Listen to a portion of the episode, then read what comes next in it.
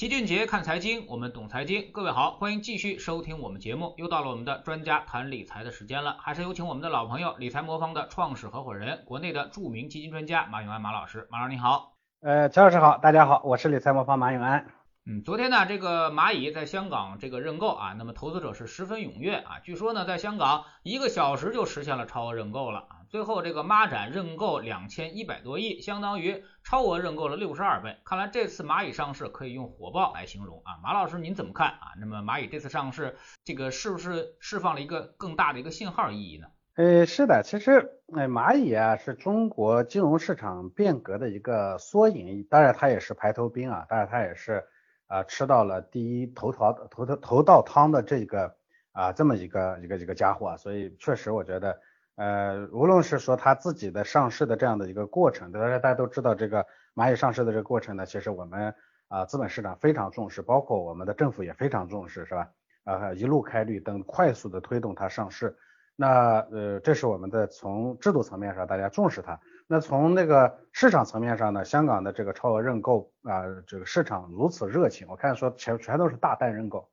这个呃，当然也呃，包括像咱们内地的准备上市之前的这种资本的啊，像这个战略配售基金的那种热情啊，就大家的认购的热情，我觉得总体上它其实都昭示出一个一个趋势，就是齐老师刚才说的，这其实是一个很好的信号。呃，蚂蚁它是一家什么公司？很多人都觉得它是一家金融公司啊，或者说金融科技公司。我认为呢，它的根子啊，其实本质上它是一家风险管理公司，这是它的核心。也就是说，它无论是啊，去当初启动的时候，帮大家来做那个居间的啊支付啊支付担保，其实本质上它最早启动启动的时候，支付宝启动的时候是做的是啊小商户和啊这个个人买家之间的那个交易担保，其实这本身做的是一个风险管理。那后期呢啊他做的那种啊面向特定人群的基于数据基于数据后面的这个驱动的信用的这种啊贷款贷款业务等等。包括像后来他针对啊，这只说他做做小商户的，后来针对个人的这个啊，像他的花呗啊等等这些，这些本质上我认为他其实都都做的是一个风险管理。不过他这个风险管理呢，做的特别的精准，它不是传统意义上的那种说，哎，我定死规则的那种，它是基于数据的活的、灵活的、个性化的这种这种风险管理。所以我觉得这是这家公司的一个核心。呃，很多人呢，这个觉得说，哎，这个这这个风险管理这个东西呢。我好像对它的定义呢不太准确，它其实呢，呃，做理财也好，做金融也好，本质它其实就是一个风险管理啊，这个我觉得这是这是这件事情的一个核心要义啊。嗯，那么这个传统金融的风控呢，我们一直说都是这个压房子、压土地的这么一个方式来进行风控啊。那么您觉得它这种风险管理的特别之处在哪儿呢？它的风控核心又是什么呢？其实呃，风险管理呢，本质上确实就是说。啊，有有的人呢，他风险水平高。我如果从放贷的角度来说，这个风险风险呢，它有两层，一层呢是从啊，因为整个金融呢，无非就是融资和投资两条线，一个把钱拿进来，一个把钱放出去，对吧？就这么两条线。那从把钱呢放出去的这个角度来说呢，它有两种，一种呢是说我把钱呢投给啊别人发行的标准产品，一种呢就是直接把钱贷给别人，这就是两种，一种呢是债权，一种呢是股权，对不对？那债权这个里头呢，其实核心就是审核我把钱放出去那个接受钱的那那那那一方的这个风险水平。传统上呢，因为大家没办法针对一个风险这个水平这个东西，或者叫信用水平这个东西呢，其实看看不见摸不着，对不对？你说啊，一个人呢，一个或者一个企业，它运行的过程中有多大概率它会违约，这件事情呢，其实看不见摸不着。那所以呢，传统金融呢，嗯，基于这么一个东西呢，说好。那我摸不着，那我就用一个制度方式来担保保证，怎么保证呢？我就是你要拿东西来担保，对不对？就咱们原来说的这个当铺模式，是吧？你一个企业呢，一个一个一个一个想想贷款的人，你不是有一些不能变现成钱的实物资产吗？你房子也好，是车子也好，还是这个呃这个这个这个这个这个土地也好，还是什么？反正你要一块实物资产来做抵押，抵押完了以后呢，我给你我给你钱，那么这样好，这个中间的风险呢，它是呃这个可控的，对不对？呃，后来呢，其实有一点点升级的地方，就是说，那虽然呢，我这个啊不再完全基于这个这个这个这个叫什么呢抵押了，但我也可以基于信用说，哎，我认为你可能不不违约，那么这个信用呢，它就定了很多死的规则，因为我没办法对一个人动态的这种风险水平啊，这个信用水平呢做识别。但是呢，像蚂蚁这样的企业呢，因为它是个数据驱动的企业，那所以呢，它可以动态的用数据呢去把一个人表记表表征出来。你比如说，可能有一个人呢，他没有东西给你抵押，但是他是一个非常有进取心的啊，以前呢做事情呢成功率也非常非常高的啊，而且呢，他其实呢这个就是说啊，就算是他还不上，他未来呢他自己他的能力呢，他这个就算他他这一笔的这个呃这个这个钱呢，他没有没没有实际的事情没做成，那他未来的这个盈利能力，他可以做别的生意的把这个钱还上的能力呢也很高。基于这些动态的数据呢，它来做这样个性化的这个这个这个风险控制，这样的话呢，其实就相当于把原来最早呢特别特别老式的这种钱庄式的这种业务模式或当铺式的这种业务模式呢，升级为后面的这种死板的规则式的这个风险控制，到最后呢，它基于个个人的这实际的数据的这个风险控制模式，这其实是啊技术进步的一个缩影，也是金融行业进步的一个缩影。那像当然越到后面的这种呢越精准，那意味着说。啊，风险呢，其实控制的就对于放贷的这个方向来说呢，风险控制的越低，而呃，像原来规则下呢，有可能有些人呢根本就贷不到钱，但是有些人呢又贷错了钱，是吧？那现在的这种呢，就是把该贷该拿钱的人让他拿到，不该拿钱的人让他拿不到，那当然效率，金融市场的效率也会越来越高，因为金融本质上做的就是把钱给真正需要钱的人嘛，对不对？而不是说把钱给那些虽然需要的，其实他担不起的，或者虽然呃虽然这个。啊，这个需要，但是呢，传统的那个里头呢，他拿不到的这种人啊，所以这个我觉得是更精准。嗯，之前我们也听到过很多这个供应链金融啊，包括这个这个信用贷款啊，那么这种方式啊，那么到处都很多，但是很多也被证伪了啊，证明这个东西不可靠啊。那么信用的这个积累呢，呃，比如说一开始我借一百，然后我借两百，然后都按时归还了，但最后我可能借个大的，借个一万两万，然后我就不还了啊。您认为这种信用积累的方式？呃，是否足够可信呢？其实这个呢，是对原有数据驱动的这种信用识别的这种误误解啊。嗯，大家都知道，其实借钱和贷放贷呢，这两者呢是一对矛盾，是吧？他们两者呢是就就是叫道高一尺，魔高一丈，还是魔高一尺，道高一丈的这么一个区别。其实它的算法啊，包括它的识别的水平呢，在不断的进步。有些原来那个技术水平比较差一些呢，它就根据前面的这个还贷的请记录。来给你做那个识别，说实话，这也是一种古老的识别方式。现在的这个识别，它完全它它不会基于这个的，它会把你一个人的数据呢刻画的底儿掉。这种情况下呢，你不需要，实际上现在有很多你上来就给你很大的额度，那凭什么？他没有什么借贷记录的是吧，就能给你，因为你其他的数据已经暴露了你。所以我觉得这个呢，其实是一种误误解。像蚂蚁这样的企业呢，它的识别算法应该是很精准的。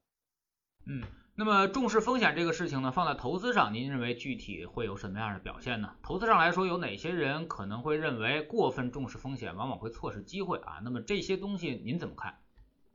哎，这其实就是我前面讲它这个蚂蚁这家企业，它本质上是放贷的。那对于放贷的这种控制呢，它是一种绝对控制，理论上它绝对不允许这个呃呃风风险出现，对吧？因为风险出现就意味着说我的钱回不来了嘛。在放贷这件事情上，它有个坏账率是吧？坏账率越低越好，这个没有什么这个啊，没有什么这个，因为本金没了啊，这是这是说把钱放出去呢，如果本金没了，那当然是最大的风险。但是在这个之外呢，其实对投资来说呢，尤其是对标准化投资，比如说做股票、做基金的这种人来说，他的这个风险呢，其实基本上没什么本金没有的风险。这种情况下的这个风险呢，叫波动式的风险，或者叫叫叫叫叫叫叫投资风险。而投资风险这个东西呢，它跟前面那个蚂蚁控制这种风险是完全不一样。那种风险越少越好，你最好没有。但是投资风险呢，其实嗯，不能说把它控制的没有。很多人说，哎，我去股票市场投资啊，我去那个基金市场上投资，我就不希望有风险。嗯，这里头呢，其实他对这个里头的风险呢有个误区啊。呃，投资上的风险其实有些时候是好东西。嗯，这个可能跟很多人的认知不符啊，就相当于说，如果说这个。呃，这个投资呢，本金不灭失的话，里头的一般情况下，很多时候它是波动越大，最终的收益率越高。就短期里头呢，它亏损的成幅度越大的，最终收益反而越高。我就一直说说啊，在呃浮动收益这种理财产品或者标准化理财产品的投资里头，其实那个风险呢，就相当于拉弓射箭里头那个拉开的弓弦。你拉弓射箭的时候，你弓弦拉得越圆，是不是？那个箭呢就射出去的越远。所以呢。在这个里头呢，你要担一定的风险，而不是说把风险呢控制为零，那绝对没有风险的是不现实的。我记得，呃，这个呃 A 股啊，就前一段时间刚刚开始上涨的时候呢，我们仓位呢一直稳定在百分之四十左右。这个很多人呢看见周围人买的产品呢全仓买入，着急眼红，我就跟他们说，哎，你再等等，看接下来谁留得住啊？结果不用说啊，七月份冲的多稳，八月份倒的越快。这里头呢其实就是把投资里头那个风险呢变成坏风险了。这什么叫把投资风险变成坏风险了？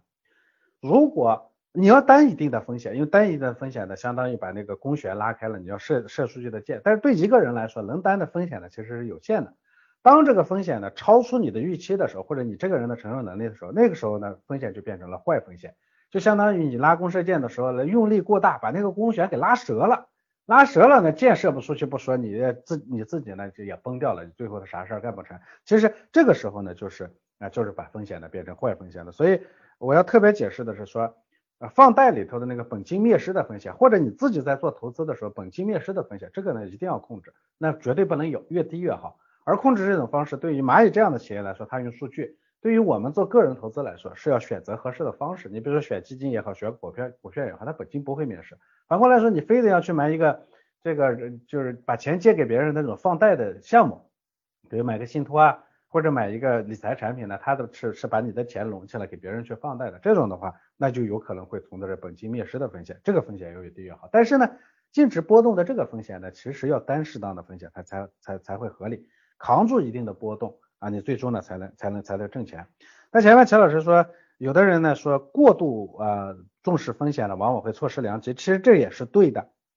就像我前面说的，你要射箭，你必须得拉开一定的弓弦，你不拉开弓弦，你指望箭自己跑出去，这是不现实的，对不对？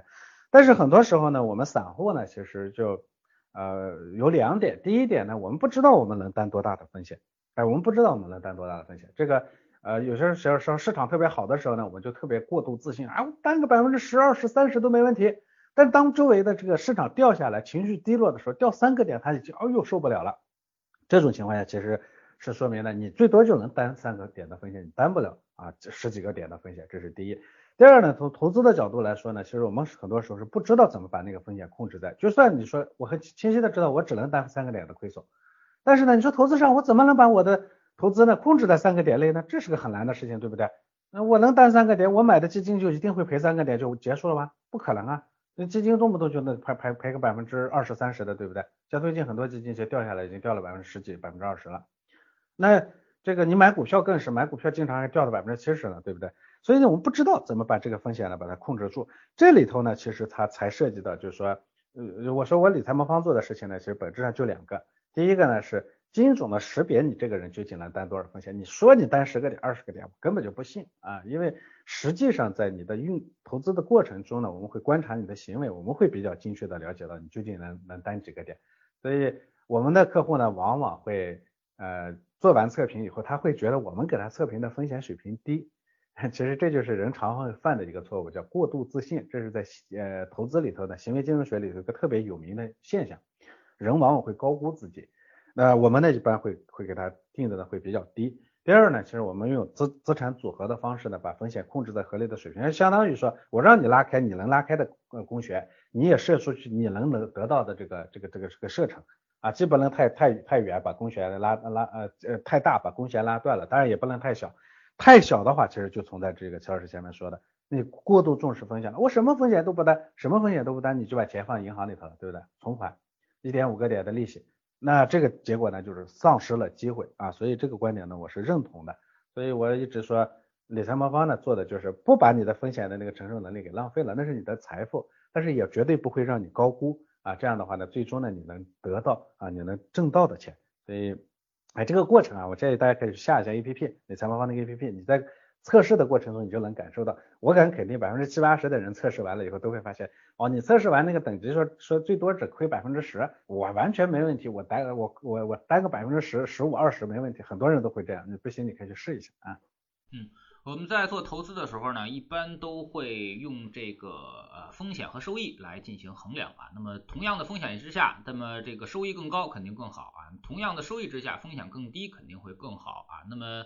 我们一般呃衡量收益呢，就是这个平均复合增长率啊，那么也就是说收益率啊，那么这个年化看能达到多少而衡量风险的时候呢，基本用标准差这个指标啊，那么标准差越低，那么肯定是这个风险就越低啊，那么最后会形成一个夏普比率，那么夏普比率越高呢，可能这个这个性价比就越高啊。不知道马老师这个理财魔方是不是也根据这套体系啊建立的呢？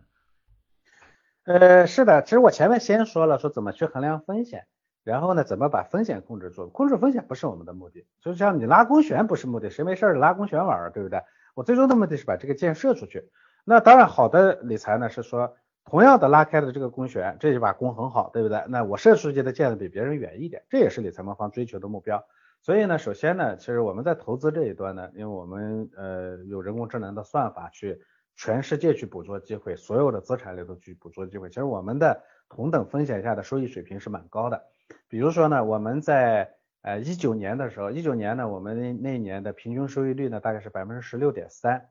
啊，收益率呢不算特别高，看上去那年呢有基金呢挣百分之三十、四十，甚至有赚百分之百的。但是呢，我们的风险呢只有市场平均水平的一一半啊，也就也就将近一半，相当于我的这把弓。拉开的弓弦只拉开了别人的距离的一半，我射出去的距离就跟别人一样远，那显然我是一把好弓，对吧？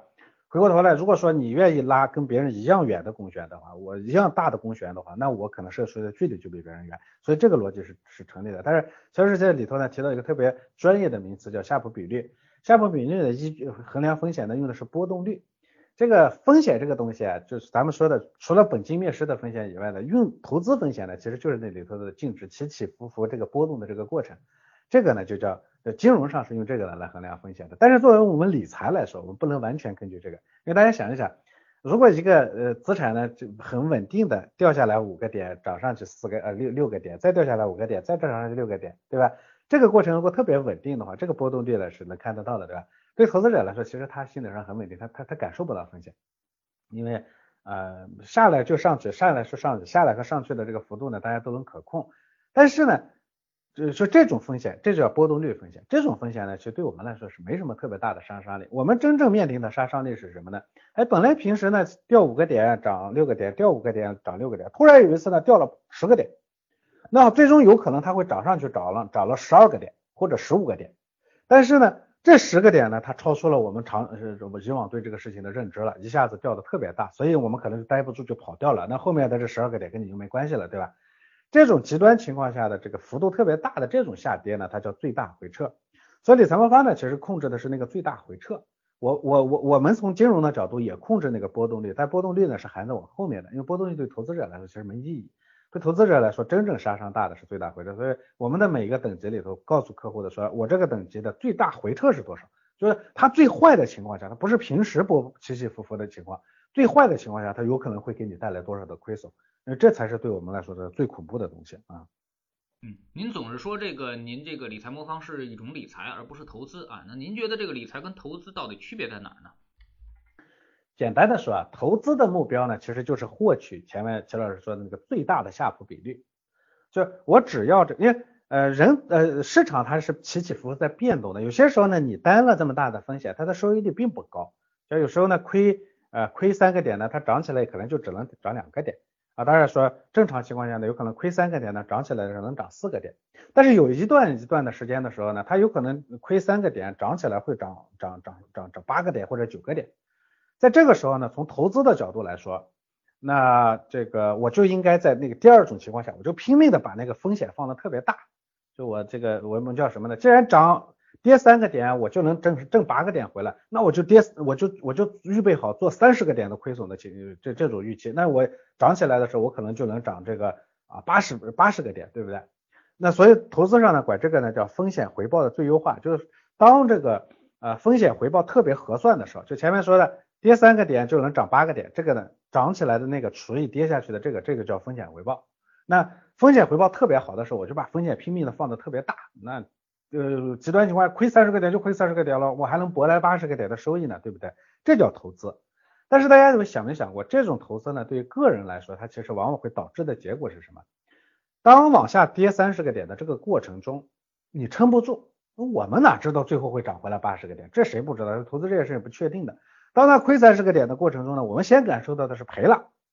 那赔三个点我可能接受承受得住，我赔十个点我已经我已经快快快哭了，不赔三十个点我早跑了，对不对？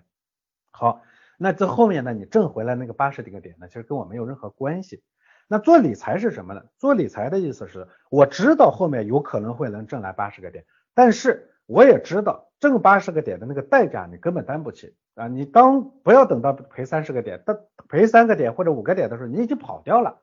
那所以理财的人是永远不会把那个在这个时候把风险放大的。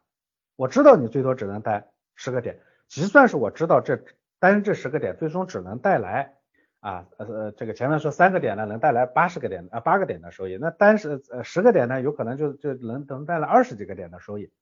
啊，那没有八十个点那么激动，让人辉煌，对不对？但是呢，我不能去去把它放大到这个三十个点，因为三十个点的话，那八十个点跟你没关系了。但是我放我我把它放到十个点呢，你呢能挣来二十四个点，那二十四个点相对八十个点似乎是低的，但是呢，那个钱你能拿走。但是这八十个点对你来说只是镜花水月，只是你能看到，你拿不到。这就是理财和啊投资最大的差异。投资永远追求最高的风险回报，所以你会看到基金公司的产品收益率个顶个的高的不得了，对不对？咱们公募基金从成立到现在的年化百分之十六点二的收益啊，一九年呢很多冠军基金呢翻了翻了，今年有很多基金呢挣了百分之四十五十六十了，对不对？很多这样的。那他的目标就是做到这个这个这个收益率开得很高，但是你回头一看，他的投资者呢好像都没挣到钱，都赔了，为啥呢？就是因为我前面说的这个逻辑，所以做理财的人是首要的是要控制风险，就是把风险控制在这个人能担住的范围里头，最终让那个收益率他能赚到啊，这是两个最大的差异啊。嗯，但是好像每个投资者这个来投资的时候啊，都说自己要赚那个最大的收益的啊，好像总想着吃肉，从来没想过挨打。哎，是这个是很正常，就是咱们。这个从从人性的角度来说，我认同这一点。这个人都想多挣钱，这个也没啥坏处，那么也没错。但是呢，咱们也要理解，说你想挣多少多少钱，就是咱们说这个叫叫叫叫德不配位，必有灾殃。就你其实那个钱你挣不到的钱，你非得要去追求，最终结果不光挣不到那个钱啊，你还得赔了啊。这个世界啊，它其实是很公平的，资本市股市投资市场尤其公平。就是你一旦犯了错，你其实本不应该属于你的，你奢望了。你最终呢？结果呢？不光他不让你把你该拿走的拿走，你还得赔上赔进去。这其实是我们一直犯的一个错误。所以我说，我们理财魔方呢是想把这个错误呢把它纠正过来。我不追求让你挣到多少多少的钱，那个钱真跟我没关系啊。这天底下天上掉馅馅饼的事儿有，但是一般的说，呃，这个馅饼掉到你眼前前，我一直跟我们投资者说，你要先问自己问几个问题。第一，我凭什么拿到这个馅饼啊？那我凭什么呢？我比别人聪明，我运气好啊，还是什么？如果这两者你都没有，我我还开玩笑，你还有个比别人好的爹啊。如果没有这些的话，那你就想这个馅饼恐怕跟你真的没有关系。所以呢，我们要想我们能挣到的什么？我们可能挣不到那个大馅饼，天上掉的一个馅饼没有，但是我们每天那个烧饼总归是有的吃，对不对？这就是我们应该追求的东西。嗯嗯。最后说回到这个蚂蚁上啊，那么很多人说蚂蚁之所以成功呢，很关键的一点就是它弥补了这个金融生态的不完善啊，解决了这个小微企业的贷款问题啊。那么这句话马老师怎么看啊？你觉得是不是事实呢？我觉得其实定位呢是非常精确的，就是原来我原来旧的金融体系下的我说的它就两种模式，一种呢就是抵押贷款，对不对？第二种呢是基于规则的信用贷款。呃，抵押贷款呢就是你得把东西呢给银行，银行呢再给你相应的折合价，比如咱们拿房子去抵押是吧？呃，六折七折，然后给你贷一笔贷一笔钱，反正银行没风险。第二种呢是规则的这个信用贷款，就比如说他会定一些规则，说国企多大多的国企，民营企业规模到多大的民营企业啊，是吧？这个五百强里头排到什么什么的民营企业，我不要你抵押，我才会给你贷款啊，这是原来的模式。这个模式呢，它原呃这个呃弊端也非常明显，我都要借钱了，我肯定资产呢不够嘛，对不对？那很多企业呢，尤其像面向未来的创新型的企业，它哪有什么东西可以抵押？你像我理财魔方，我是个创新企业，我就有一百七十个聪明的大佬啊，加几台电脑，这玩意儿放到银行一文不值，他觉得你大佬值几个钱，对不对？但是这世界上推动世界进步的全都是大佬，对，但银行评估不了这个大佬值钱，所以呢，他不能从抵押的方式给我钱。而第二种呢，它基于规则的，它也是很死板的，它必须得要求多少多少强，对不对？哎，什么什么这个，嗯，这个房地产行业一百强。是吧？钢铁行业十强，哎，它只能根据这个东西来来定义说，你如果大，嗯，你做的强，那你就风险可能就低，啊，这逻辑上呢说也可能是没错啊，但这个呢，其实它就把大量的其实可以贷款的，完全需要钱，而且能把这个钱用的特别足的，你比如说早期的阿里，当刚成立的时候，这阿里肯定没没没办法去银行贷款，吴佳丽也没没没从中国的银行体系里头贷到几分钱，那当然他也没从国外的银行体系贷到几分钱，是吧？那呃，咱们的 BAT 我估计没有几家公司是靠银行贷款活下来的，因为银行不认这种，啊，但是最终这些企业成长成今天，如果你当时把钱给他的话，你看你的钱是不是用的效率最高，那回报是不是最高？但是可惜现有的这个体系不支持。那呃，蚂蚁它的这种精准的根据数据来做个性化的这个风险评测的这种方式呢，其实它解决了很多哎像这种代表明天的或者是带小企业的这个问题。所以你从呃这个角度来说呢，它是没问题的。我觉得这个定位呢是对的。其实嗯这里头呢，呃核心啊，我认为呢它呃它解决了两个问题。第一个呢，它解决了实质性的安全；第二呢，它解决了个性化的问题啊，个性化或者叫定制化的问题。你看。我不再用一个规则套大家了，是吧？你这个企业有每个企业有自己的特点，我根据数据的来给每个企业的量身呃定做，说你的风险水平、你的贷款的程度，我应该给你多少钱等等。这个呢，其实就叫个性化。我觉得它解决了第一呢，就是下沉，让所有人让很多该应该拿到，但是在传统体系都拿不到钱的企业的难题。第二呢，它解决这个问题里头呢，适用了这个个性化的问题，所以。这其实是新型的理财服务机构或者金融企业呢普遍普遍发展的两个方向。你比如说我金融理财魔方呢，我们也是新型理财机构，我跟传统的机构不一样。你看传统的机构里头呢，它没办法根据你的个个性化的情况呢来帮你定制组合，哎，根据你的情况以及市场的情况来调整组合，这个传统企业都做不到，它没办法，它也不是这个建立的。所以你去银行买个基金呢，它只能哐哐给你推荐个基金，后面怎么调怎么管，它没人管你，它管不了，对不对？同样呢，其实它早期呢给你推的产品，你比如说你在呃在这很多基金销售机构里头，或者甚至现在的互联网销售，它其实也是也是旧的这个理财服务模式。那这种里头呢，它给你推荐的都是，哎，过去业绩多好多好的，你买一个。呃，银行的话，最近有个新基金，你买一个，它只能这么这么解决，它没办法再给你解决动态的、个性化的这些服务的问题。而我们呢，它就完全能解决。我说理财魔方的理财服务有三个特点，第一呢，我们是站在用户立场的。你赚不了钱，我最终你就走掉了，走掉了我也挣不到钱，所以我首先必须得帮你挣到钱，这是第一。我们理财魔方运行到现在九十八点四的百分之九十八点四的客户是盈利的，盈利是硬杠杠，不赚钱，理财说说的做的做的天花乱坠也没有用。第二呢，我也坦白的说。这个理财赚到的钱一定不会特别多，你通过理财呢就能赚到大把大把的钞票，那这个世界也就失衡了，那我就不需要去工作了，我不需要去努力了，我挣钱理财放点钱在那儿，我吃利息就行了，这逻辑上它也不成立，对不对？所以从理财里头挣到的收益一定不会特别高，它是它基本上就跟你这个 GDP 增长速度啊差不多。你比如说我们一七年的收益率呢是百分之九点九点四，你看九点七啊，一八年呢我们还赔了，平均赔了一点一八。一九年呢，我们大概挣了百分之十六，哎，今年呢，我们到现在大概百分之十左右。你看这个收益率呢，算上去不算很高，平均下来每年大概百分之八到十，它比你做银银行存款要高，银行理财要高，而且也安全，对不对？所以呢，这个呢，我就叫用户立场。第二点呢，就叫个性化，就我前面说的，你必须得实现每个人的方案都跟别人不一样，因为每个人的情况是不一样的。就像我们前面说的，贷款的这个东西，不可能说一套一套框框能把所有的企业都套上。如果你拿一套框框套上所有人，要么就是太低，要么就太高。啊，有些漏网之鱼跑掉了，有些呢该拿到钱的没拿到。